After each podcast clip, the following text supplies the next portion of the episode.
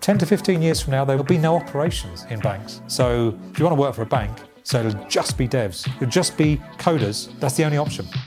Welcome to Le Wagon Live. Today we're listening to Colin Payne, who's Vice President and Head of Next Gen Banking at Capgemini Invent. Colin is a highly experienced digital consultant with an international award winning portfolio. He develops strategic vision and executes detailed plans to create solutions based on over 25 years' experience at the leading edge of technology and change management, with a particular focus on product design, robotics, and AI in relation to consumer led banking software. He inspires teams with an open, dynamic style, motivating them to deliver world class innovative solutions. He has some really exciting announcements during this podcast, so definitely keep listening to hear all about it. Yeah, I'm quite old. Uh, as, as, I say, 25 years. I think it's more like 30 years it's getting on now. Um, so my journey is interesting, I think, for you guys, um, in that it's not a conventional story, really. Um, I had two loves when I was growing up. Uh, I'm a musician by training. Uh, I was at the Royal Academy um, in London um, studying piano uh, as a young man. Uh, I got thrown out eventually um, because I discovered electronic music. Um, I, I, fell in love with Kraftwerk and um, grew up with some guys called Depeche Mode. They're, they're, in a band called Depeche Mode. So I was exposed to the, the new kind of um, music coming through in the 80s. Um, and consequently, I got, I got a love of um, tech. I, got a, I really wanted to understand how it worked. And being a musician, I had a certain logic in my brain that was easily transferable. I found it easily transferable. Um, I was reasonably uh, decent at maths, so I started putting these connections together. And we're talking in the early 80s, right? So, um, uh, you know, I programmed in 1981 82, so way before any of you have been born. Um, basic programming, machine language, really, really early stuff. Um, but I knew from the, immediately from then on the potential was really apparent to me. And as a musician, starting to use the basic tools of coding in music was really curious to me. Um, and I followed that through. I became a producer. Um, so my first work was really about musical production. Um, and it was both audio and visual. And I really got into that. I got into the mix of the both, using early computing, um, you know, using the original Apple computers and some of the Ataris. That was where I really got the, the buzz for technology and um, adapting tech, hacking it, uh, before there was a thing called hacking, I suppose. And I still, I mean, I had to earn money. So as a musician, you don't earn money very easily. So I was in and out of work. Um, so I discovered that I could, I'm, I'm, i was born in Essex, so I, I kind of have this affinity with the city. You know, Southend is on the end of the track. So I got a job as a trader as well as doing my music. So I was kind of shuttling between, in the daytime, being this insane Gordon Gekko. Do you know Gordon Gekko from Wall Street, the film? Kind of old school 80s, serious red braces trading on the floor um, and being a muso. So it was a kind of really weird combination, um, which eventually couldn't coexist. They couldn't coexist together. Actually, I detested the city at that point. I got to, because I was young, I was in my 20s, I just didn't like it. I didn't like the feel of the city. It, it seemed like a really hideous place to me. So I ended up doing music full time. And that's when I really understood that I really wanted to combine that love of technology with producing things. Um, so that's what I did. I produced great music, I think, and um, worked with some brilliant bands um, produced records, produced videos, all sorts of different things. And I did that for about 10 years, so touring the world with all sorts of different interesting people. Uh, people like Nine Inch Nails, you might have come across, different bands, I, I worked with a lot. Um, but there came a point when um, actually I had a, a, change in my personal circumstances. I had a, a, a family started and I settled down. And I thought actually get back into the kind of more relaxed way of life. Um, and that was my path, actually. I used the technology I started working with technology firms more intensely.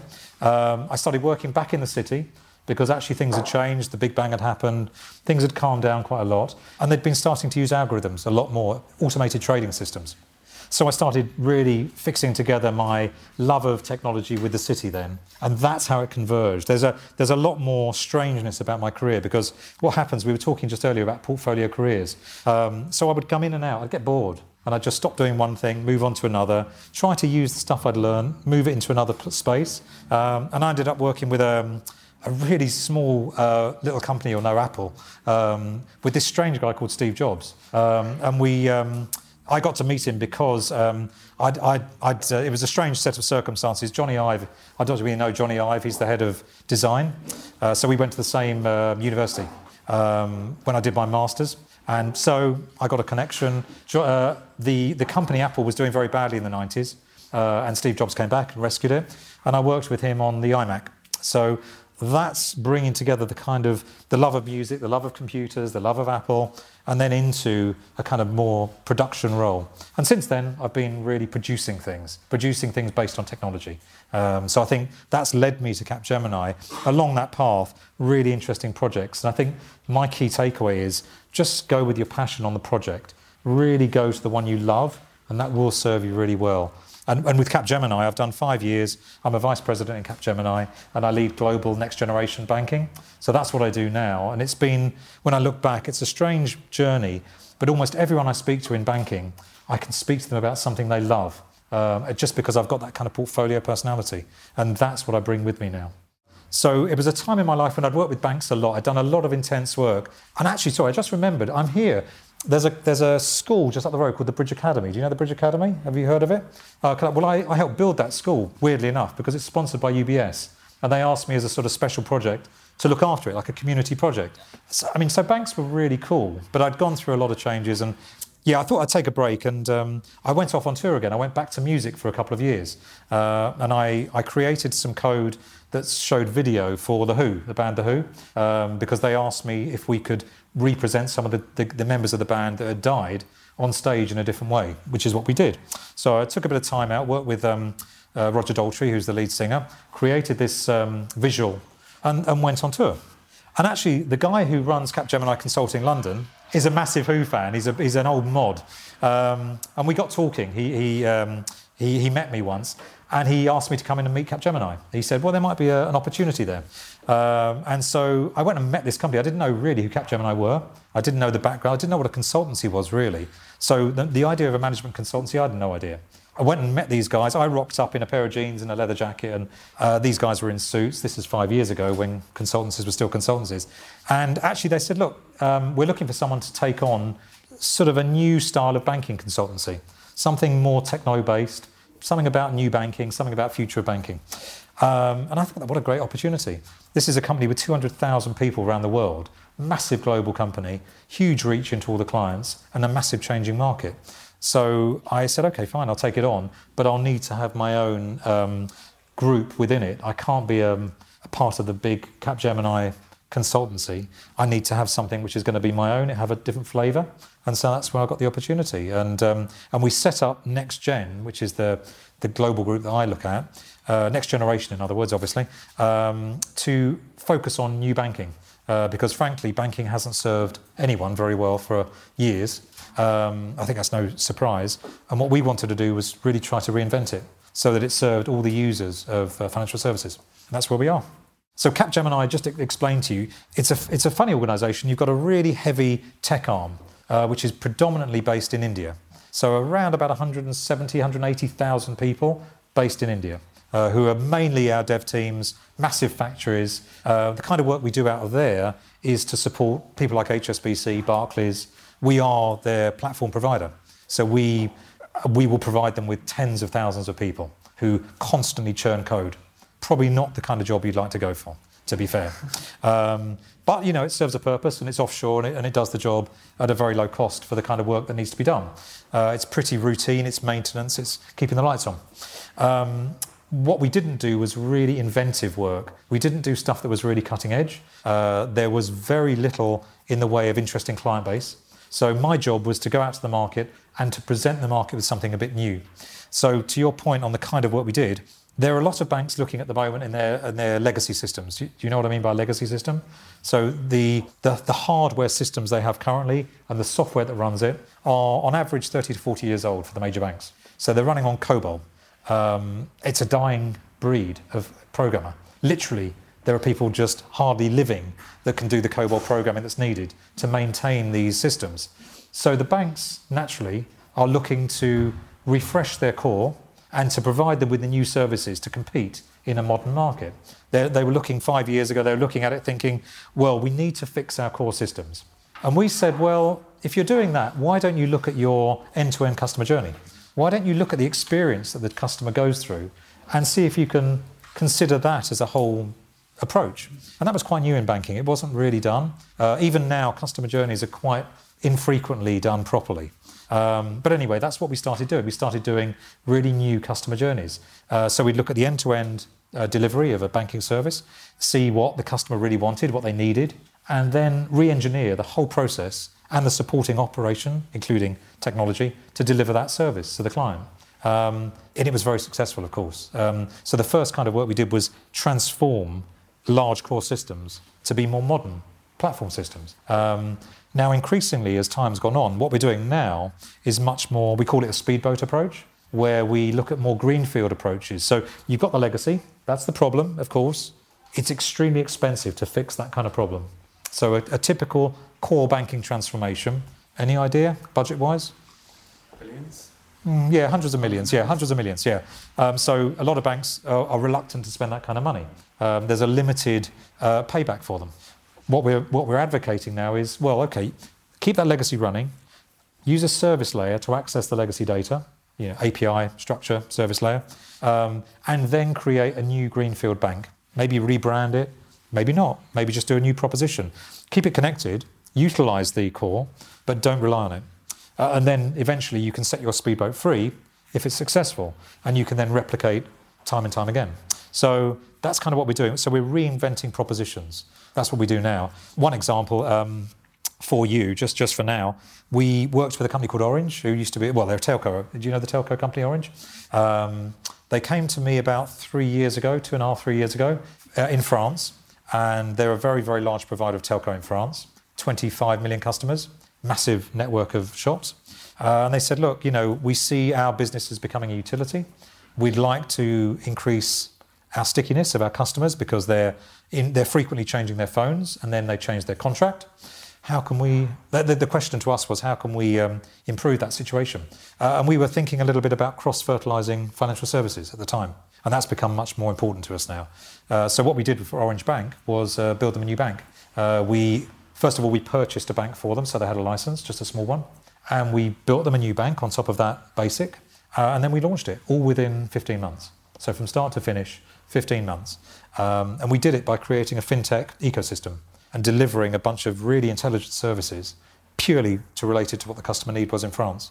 Uh, and it was wildly successful. So that we did last year. And now that's going to be uh, replicated in Spain uh, and in Germany and so on and so forth.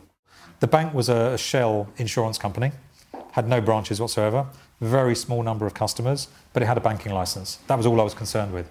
All I wanted was a license. Didn't care about anything else. As it happened, the legacy and the core were acceptable. So we took the legacy and core, and that became uh, our ledger. So our, our, our, simple, when I talk about a core bank, it's the ledger that records the transactions. So the ins and outs, the basic version of the truth for every money, every cent you have in the bank. Uh, so we did that. We knew Orange wanted to use their um, outlets for their phones to sell the bank, uh, but we believed it's all about the handset. So all we said to them was forget about all of that, forget about all channels except for the handset. That's your winner. So if you simply put your bank onto your handset when you give it to your customer, they have the opportunity to acquire a banking service by switching it on. Quite simple. So the cost of acquisition is virtually zero for 25 million customers. Uh, and you'll know, I don't know whether you've seen the, the Apple card that's been released now. Okay, so we we advised Goldman Sachs on the on the Apple Card, so we did the proposition for that. Um, similar kind of proposition, really. The idea is the bank's on your mobile, or the card in this case is on your mobile. You've got um, no cost of acquisition. It'll be an app that gets preloaded from July in, in the States, and it'll be coming over to Europe. And simply, they're looking to move the transaction of payments on Apple Pay to their card. That's all they're doing. Simple proposition. And every bank in the world should be scared of, of people like Alipay because, of course, the way they've attacked that market has made most banks almost irrelevant when you see the, uh, the acceleration of Alipay's acquisition of clients. There are, there are now fightbacks, so things like um, PayKey. I don't know if you've come across PayKey. It's quite a cool thing, actually. It's quite new. I don't, I don't even know whether it's fully released yet, but I, it's being used by one of our clients, Standard Chartered. Um, you can embed a key for your bank onto WhatsApp or Facebook or whatever it is onto the keyboard. So when the keyboard comes up to do your uh, social media of whatever whatever flavour, could be Twitter, it could be Facebook, doesn't matter what it is. Um, you've got a key there for the bank.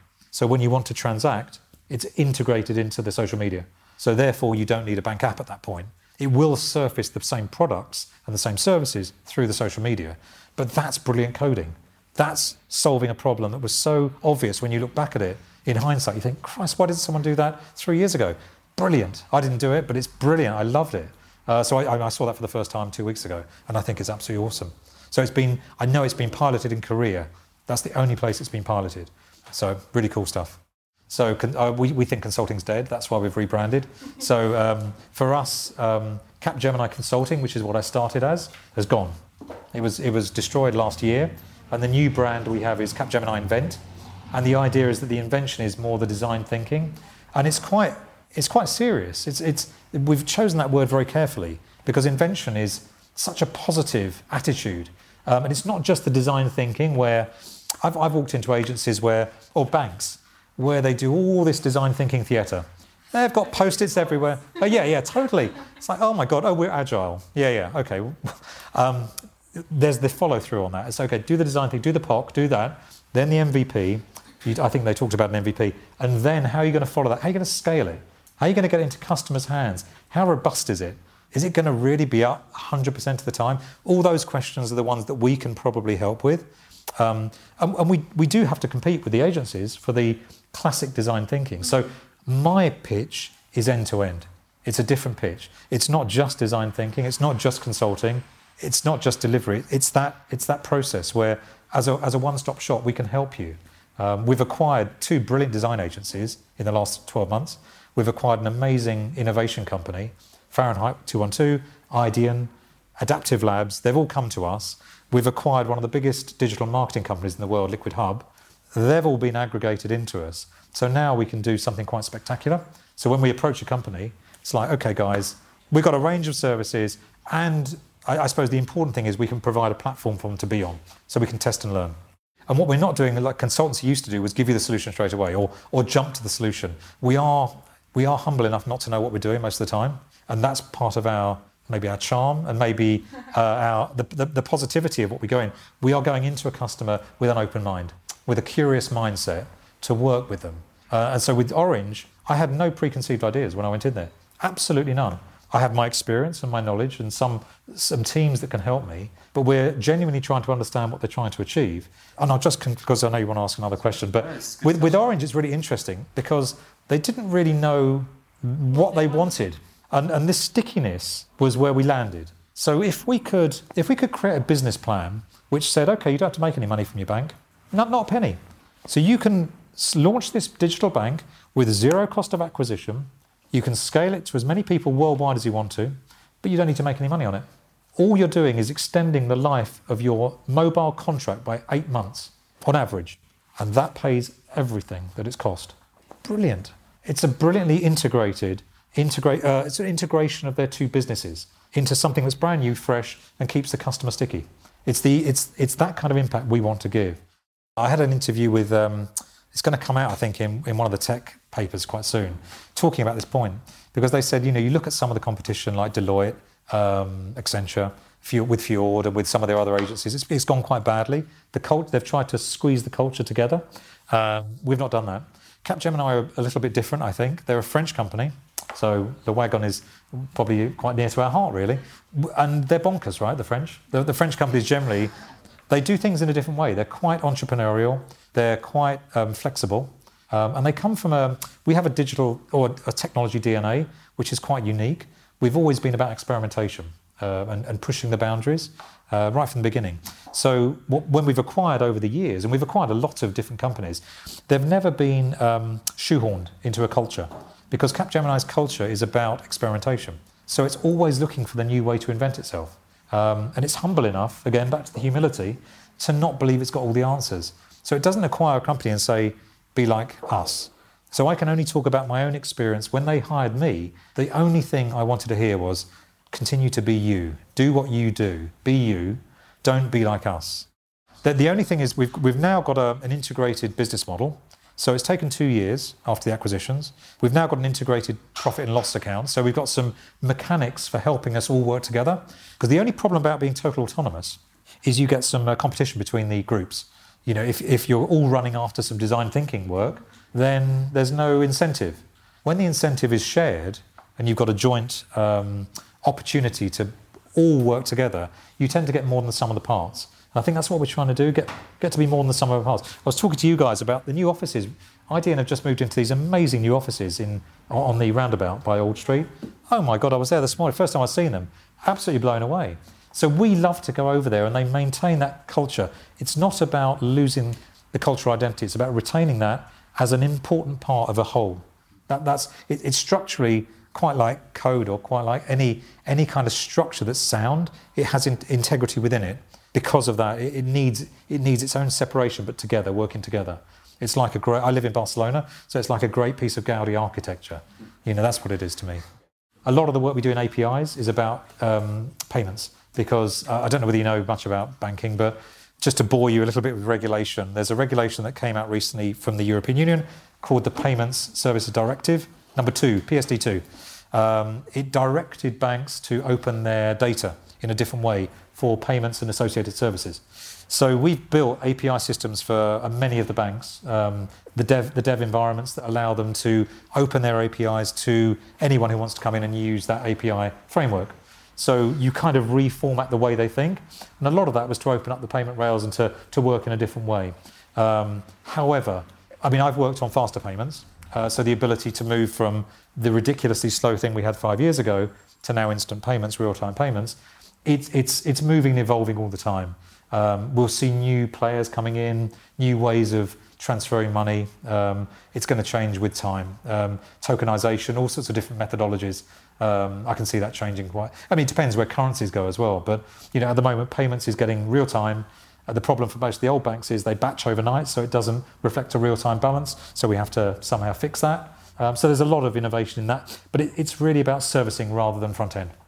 Banking, it's uh, limited at the moment. Um, there's quite a lot of process engineering, um, machine learning, so the lower the lower end of AI, if you like.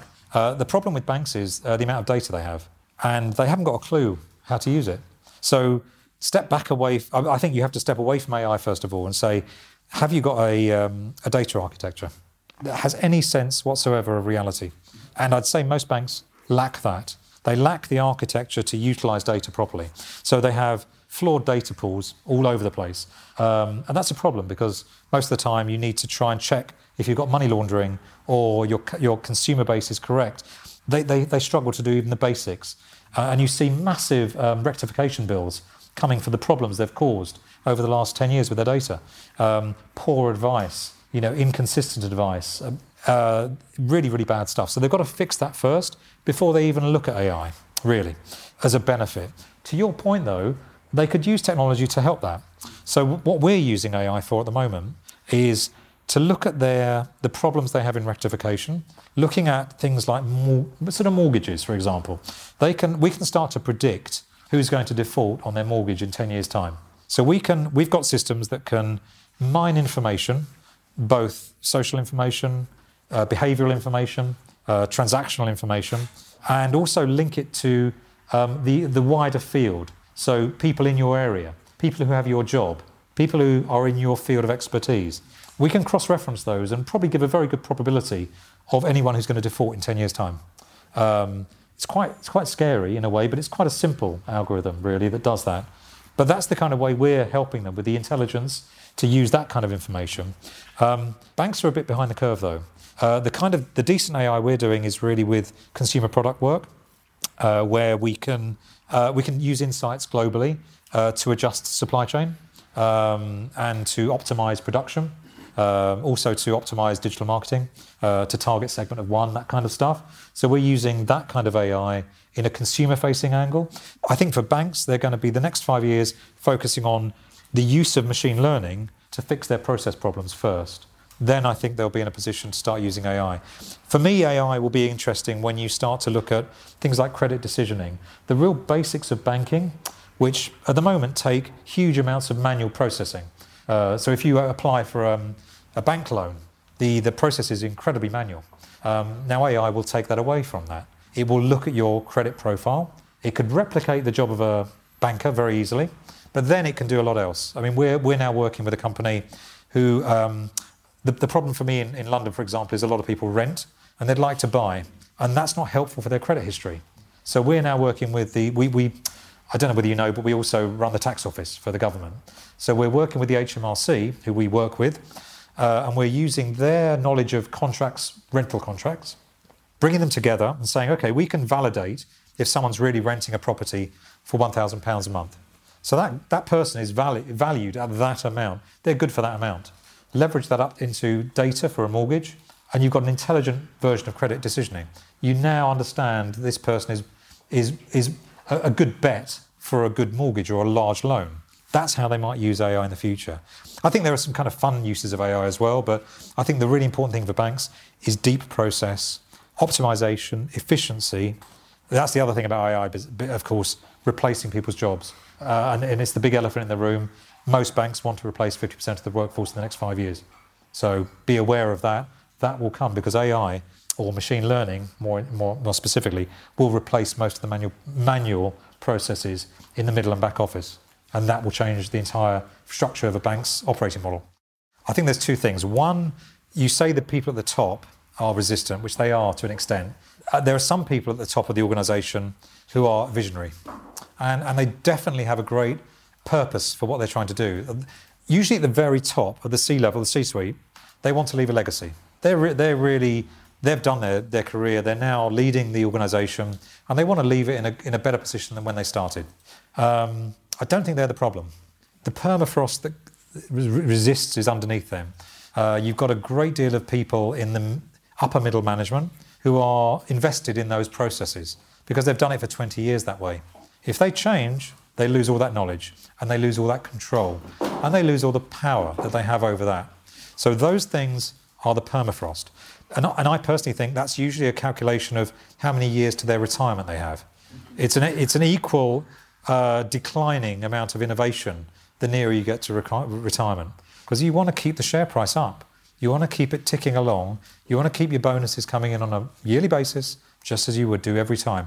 And bearing in mind, most banks require a return on investment on an annualized basis. Now, what I mean by that is they're going to invest in an innovation, they want the return on that innovation in, this, in the same year. I don't know any, well, I can do things quite fast, but geez, I mean, seriously, trying to get uh, a million, a million pound investment, which is going to return 10 million within the year, built out on the street in customers' hands and flow. I mean, come on, it just isn't in any way achievable. So their their environment, their governance system is broken.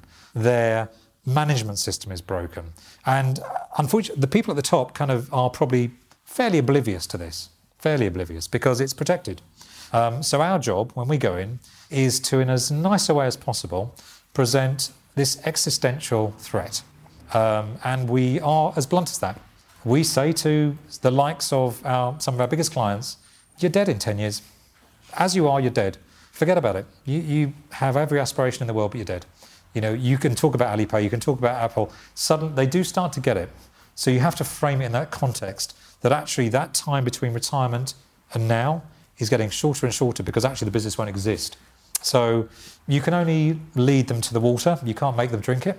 But my experience in the last year has been most banks are understanding the nature of the threat is changing. Because I think last year I would have sat here and talked about fintech, I would have talked about challenger banks, I would have talked about the, um, the potential threat that they pose to take the value chain away from banks. You, you all understand the value chain? So someone like a Revolut might rock up and take out FX. It's a big money spinner for banks, FX. And if you've all got Revolut cards, I've got one. I've got TransferWise as well. I've done all. I live in Barcelona. I've done every single penny of transferring on either TransferWise or Revolut. Not one penny has gone through my standard old bank. Imagine the amount they've lost over the last four years. I've done a renovation of a house, cost them a fortune. But that's my choice, and that's what everyone's choosing. So the value chain's going. That's what I would have talked about last year. Now I'm talking about GAFA. I'm talking about the um, the rise of the big tech and their interest sorry, GAFA, Google, Apple, Facebook, Amazon, um, and their interest is in payments. They want to take the payments business because it's of, I mean, imagine Apple. Apple can just cream off the top percents and percents and percents for no effort, no cost, no investment really. Uh, wonderful. What a business. Um, and that's for 2 billion people worldwide. You can imagine the margin they're going to make on that. I mean, we were doing the calculations with Goldman's, and uh, it's absolutely mind blowing how much money they're going to make in the next two years. That's right. We, we talk often about operational process transformation, uh, operational innovation. So just the basics of fixing things like um, paper, use of paper. You know, we, we did some estimates on what they could save. You know, we work for HSBC. Enormous amounts of money, but to get that change in takes a lot of governance change. And the problem is they're set up as um, you know, in, in old organisations, you've got the um, the build, the run, the change, all these different silos of business, and we're advocating bring them all together. You know, who builds it, runs it, take responsibility for the change, build the processes, renew them. But it does take time. You're dealing with a, a monolith of an organisation.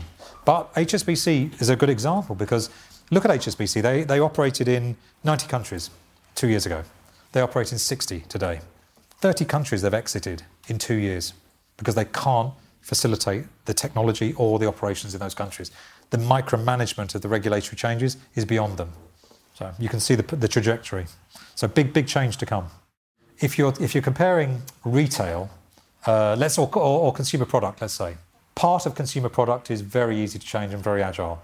So we work for Unilever, and with the, you'd be amazed at their social listening centre. We run this social listening centre where it's literally like a, the most the most if you love tech it's the most amazing place because they can they can look at their customer interaction on the social media worldwide at all times for trend analysis. So they pull the insights from that and decide how to then adjust their supply chain or adjust their marketing spend. They can do that quite easily. A bank to do a new product to go through a regulator to go through to that process it's a very very different uh, governance process uh, because the regulator's all over them. Even if the, if the bank wants to change a channel, to change an approach, to change a service, to change the amount of people servicing the service, all of that requires regulatory approval. And if it doesn't get it, you'll just get a notice and you'll have to close. Simple as that. So when I've worked for banks who are under threat of closure because the systems aren't strong enough to do the change, they have to approach that with a very, very serious attitude and invest in that. They can't invest in the innovation side. So they have a different set of um, drivers, I'd say. Um, a little bit like the pharmaceutical industry. You couldn't do the, the type of agile change without going through the processes of a pharmaceutical industry. You'd have to get the approvals that you need to for the FDA or whatever it might be. You need, you need to have those in place. Um, so different industries, different blue chips have different approaches. I think you have to decide whether the product you have is truly innovative or able to be innovated, or is it a utility? And I look at teleco, telcos and um, banks and I actually think most of the services are utility. They're non discriminatory. You can't differentiate between Monzo and Starling. To take the new, even the new people on the street, you can't do it. They're only doing a, they're doing a current account, right, with a marketplace around it. No different. Um, the big banks are doing aggregated services. They're doing end-to-end banking. They're all doing the same thing. So how can you innovate? What value is innovation at that point? So that's, I think, where people struggle. So when it's a utility, how can you genuinely innovate? Their obsession with customer experience has been where things have shifted. Um, so if most of you, I'm sure, have some kind of digital, uh, some kind of fintech account of some sort, um, or interaction with them. For me, when I started using those new, um, I was a Mon, Mondo customer.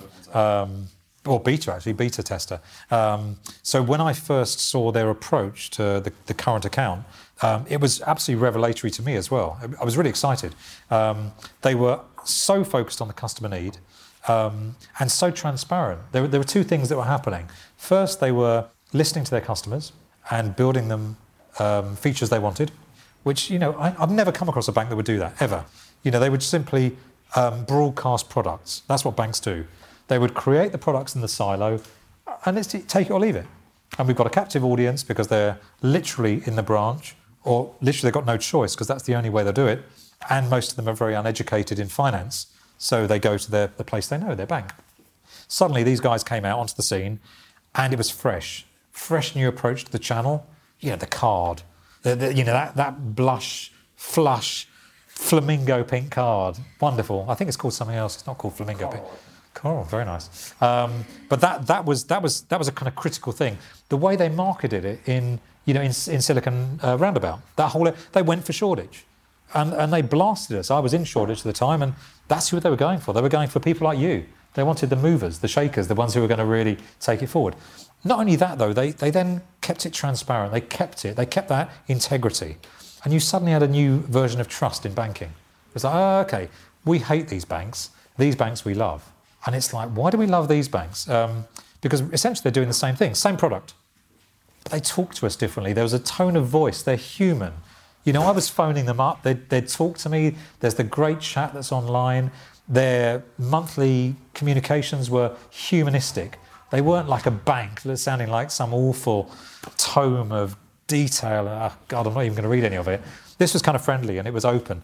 Then the thing that crunched it for me was then they, they published their backlog. You know, so you all know what a backlog is, yeah? yeah. So they, they create this backlog of features and they went to the they went to us, the customers, and said, look, we don't really know what we want to build. We've got a load of stuff we want to build. Can you tell us what's really important to you? And they published their backlog. A bank published their backlog. Never ever seen this was two years ago. Never seen it before. That's that's trust. That's a, that's a relationship. So for me, that's about the relationship they're building as a brand. That was totally different to any bank I'd ever come across. And then you look at you know, I mean, and, and each of them have different um, facets, which I think are important.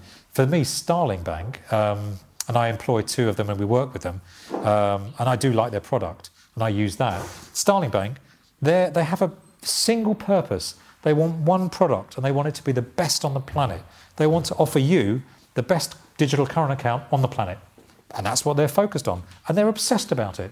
They don't care about the rest of it. The loans, the, the wealth management, da da da da. We'll do that as a marketplace. And we'll make couple of percent on everything we do through that. Brilliant. Choose the best product to give to your customers, surface it like Uber would do, or Amazon or whoever, make it a platform and deliver them the best.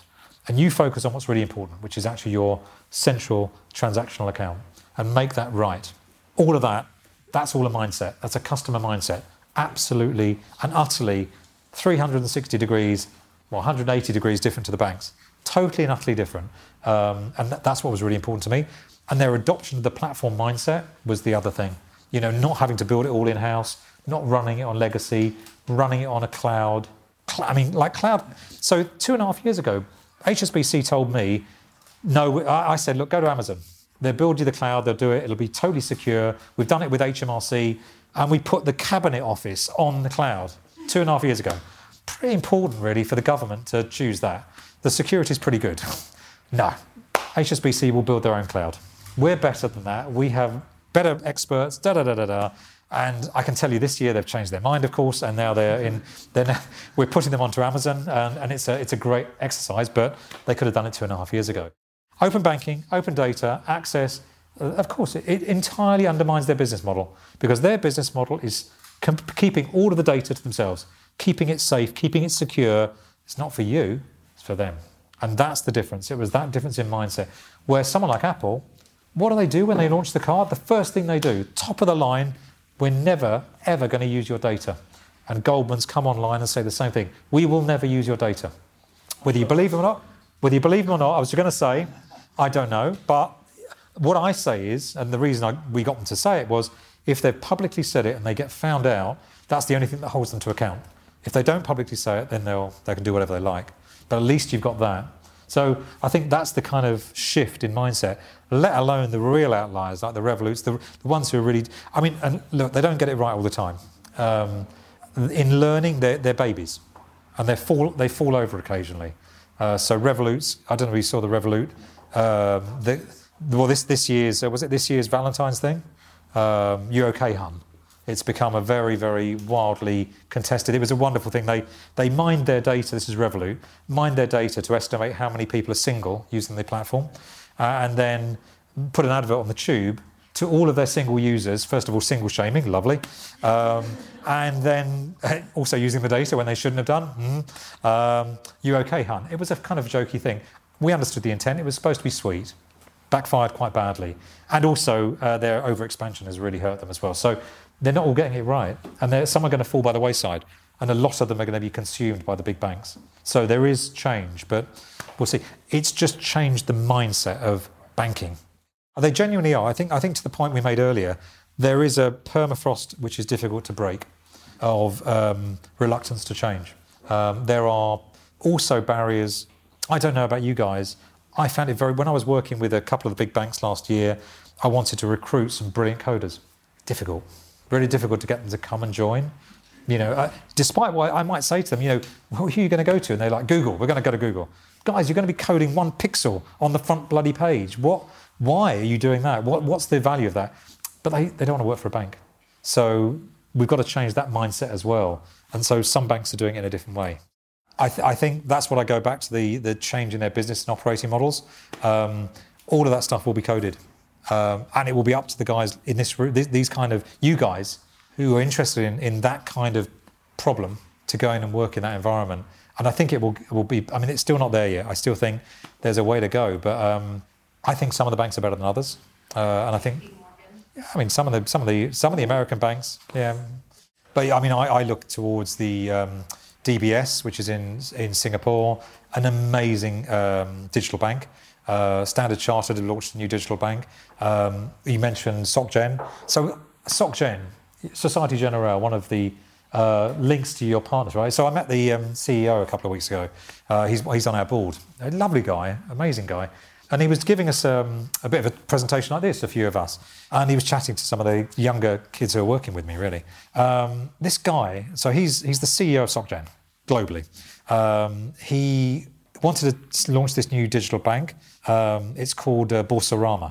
Kind of a bit of a quirky French. It shows you, you know, French, right? Um, and he, he got really involved with it. He got curious about it. This was two years ago, um, and he said, "What's this? You know, what are you doing? What? what? there's like code, and they're looking at this code. He's like, well, "What is all this stuff?" And anyway, he heard it was Python, and so he took six months out, learned Python. Okay, so he's not a brilliant coder. He'd be the first to admit it. But this is the CEO of a major global bank decided he wants to learn Python. And what an amazing guy. So for me, that's the kind of person you'd want to focus on. So if you can find that kind of leader in a bank, and there are them. So in, in um, HSBC, you've got um, Josh Bottomley. So Josh Bottomley is ex-Google. He's now the head of digital. There are the people. You've got Zach in uh, Lloyds Bank. These people are ex-big tech who have come in to re-energize and renovate the operating models in these banks. So they will be agile. They will move to no ops. And, and I don't know whether you know the terminology, and I don't want to fuzz your brain with it, but we've got agile, which I'm sure you've all come across, agile work. DevOps is the combination of development and ops together, so IT and business working together. And we talk about no ops quite soon. So it'll just be devs, it'll just be coders. There'll be no operations in banks. That's what they're, they're aiming at. 10 to 15 years from now, there will be no ops. So if you want to work for a bank, code. That's the only option. Honestly, only option. I think, I think the jury's out on cards as a, as a long term strategy. I think when it's someone like an Apple and they're doing a titanium um, designer piece, which is really just a, a, backup for your phone, just in case the phone tap doesn't work or the, the watch tap doesn't work, that's all it is. And it's a status symbol. That's all it is. Um, someone like a Curve, I think Curve or, or Revolut, as, as, the original card was, um, they're great value chain nibblers. They take away a lot of the value out of the banks. Long term remains to be seen whether they can scale and sustain that scaling. Because regardless of what you say about the banks, HSBC is aiming at a billion customers. That's where it's, that's where its, its objective is to gain a billion customers, which it, you, you understand the scale. Even with Lloyds Bank, just as a national bank, 26 million active customers. When you compare that to Monzo with their 1.9 million, some of them not so active and many of them not primary account holders, or, or, or certainly their salary doesn't go there. Um, it's a very different um, uh, area to play in. And also, are you going to make the money, the margin, is the margin still going to be there in five years' time on that, on that business? Possibly not, because the margins are eroding all the time on that business. Um, the margins that are really look useful are long term, large scale lending. That's where money's made. Banks can still operate in that area or asset backed finance or controlling that arena. Transactional banking, card banking, small margin business needs scale to operate and to, to remain profitable. I'm not entirely convinced all of the players will remain there. I think their innovations will, will remain and they'll be acquired and they will combine their power. That's my, my view. Uh, still, a lot of people don't trust those digital banks to put their salary into, as I say. So they're definitely trying to get us to switch. That's important to them. Um, I think, uh, take Barclays, they've hired, in the last six months, they've hired 80 designers, uh, service designers, and um, UX designers. So they've increased their capability internally. Uh, they've got great customer testing facilities. They've got every chance to do it. They've, they've got the right strategy in place to do great design. again, I'll just talk about the permafrost. The, the problem is not coming up with a great innovation. The ideas are easy. The execution of those ideas to get them into someone's hands is quite difficult for banks. They have a lot of gates to go through to ensure, with the regulator and internally, that the customer can get the innovation quickly. So they appear to be catching up all the time. But to be fair, I worked with Barclays on Pingit. Uh, there's, a, there's a few examples of innovation they've done. Cloud It was a not so successful one, but they've done innovation. They've done things. You walk into the branches of someone like a Barclays, they're quite cutting edge. They're, they're pretty good. ATMs, they're, they're an innovation. Banks have been quite good at innovating, and they've been quite good at that for decades. So I wouldn't write them off. I, I personally think the fintechs will be nudging them to get better at it. I think they've responded to that, and I think you will get a different trajectory over the next five years. Uh, and I think if not, the banks have got the money just to buy the fintechs or the challenger banks, so they'll just acquire them. The, the big thing we're the big thing we're doing is we're creating a platform for all those fintechs to work with the banks. So if any of you are, you know, as you graduate from this program, I'll be looking for some kind of dev design capabilities from you guys. So make sure you kind of keep in touch with us because we need to build that kind of platform based team to be able to then take this back to the banks. So our, our, our view is the banks will still struggle to do it internally. We will help them activate that network and do it in a different way for them. That's our plan. Thanks for listening to Le Wagon Live. Tune in next week for another episode. If you haven't already, make sure you subscribe by hitting the subscribe button.